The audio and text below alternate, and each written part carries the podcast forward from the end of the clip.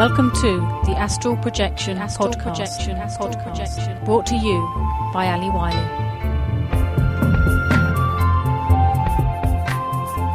Hello.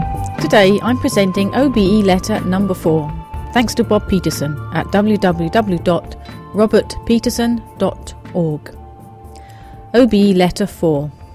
Dear Astral Traveller, hello, how are you doing? Good, I hope. Have you been practicing? Well, I hope you have.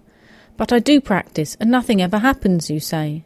Well, don't get discouraged. I practiced for about two months before I had my first out of body experience, and that first OBE didn't happen during practice. It happened on a day when I wasn't able to practice. It was a sporadic OBE. The next one happened over a month later. The first two months of OBE practice, however, yielded some very interesting and valuable results. All kinds of weird psychic stuff happened to me during my practice time. It had its ups and downs, some really scary experiences, but also some really neat ones. And I learned a lot about myself, and although I got very discouraged with it all, it eventually helped me to become the astral traveller that I am, and it will help you too. Now, I suppose you're wondering what the scary things were I encountered. Well, I don't really want you to be frightened out of practice, but I also don't want you to be unprepared. During practice, I would feel pokes and prods. Sometimes it felt as if a warm hand was being placed on my body.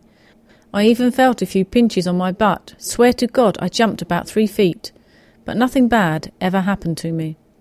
What did I do about it? When I would get too frightened, I would quit practicing for the night and try to get some sleep after I calmed down.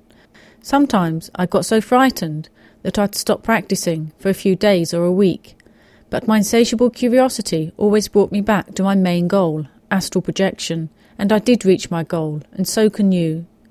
I think there was a good reason for all the frightening experiences. They helped me get over my fear. I was forced to face my fears and conquer them one by one, especially my fear of the unknown. I suppose conquering fear of the unknown was a big step in my OBE development. Robert Monroe said that fear is the biggest barrier to astral projection. Once you are able to conquer that fear, you'll be a much happier person. However frightening OBE practice might be, the actual OBEs themselves aren't frightening. Rather, they are very peaceful and happy, not frightening at all. I've only had two OBEs in which I didn't feel safe. Two out of hundreds isn't bad statistics. The first one I felt unsafe because I was surrounded by a bunch of dirty looking people who looked like they were going to ambush me. I still felt peaceful and not frightened. I just let myself gently float backward and into my body again, and I came to just fine. The second unsafe experience was also not frightening at all. I just heard a voice commanding me to say words in a language I didn't understand. Naturally, I didn't say those words because I didn't trust the voice I heard. So you see, I felt unsafe for only two OBEs, but still, I've never had a frightening out of body experience. I've always felt very peaceful and usually calm and happy. OBEs are only frightening to people who have them by accident or think they have died. They don't understand what's going on, and it's not the OBE that's frightening, but rather fear of the unknown.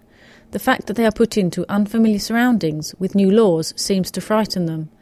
We don't have to be afraid of OBEs because we don't understand the rules. We create our own reality. The same goes on the astral plane, except we aren't limited by our bodies or gravity or any physical limitations. It's really great fun. Then again, all of life can be fun if you have the right attitude, don't you think? I mean, instead of being so serious all the time, every once in a while take a step back and look at the silly things that happen to us in everyday life.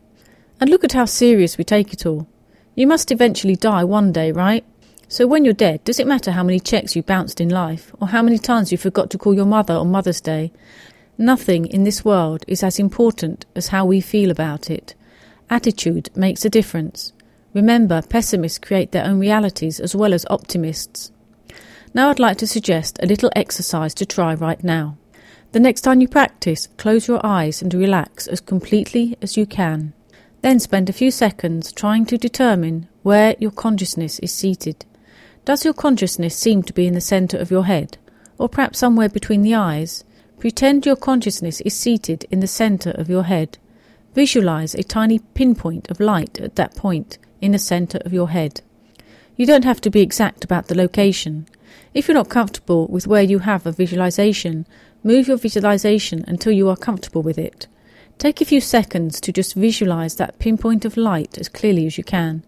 Then visualize a point of light moving down towards the base of the brain.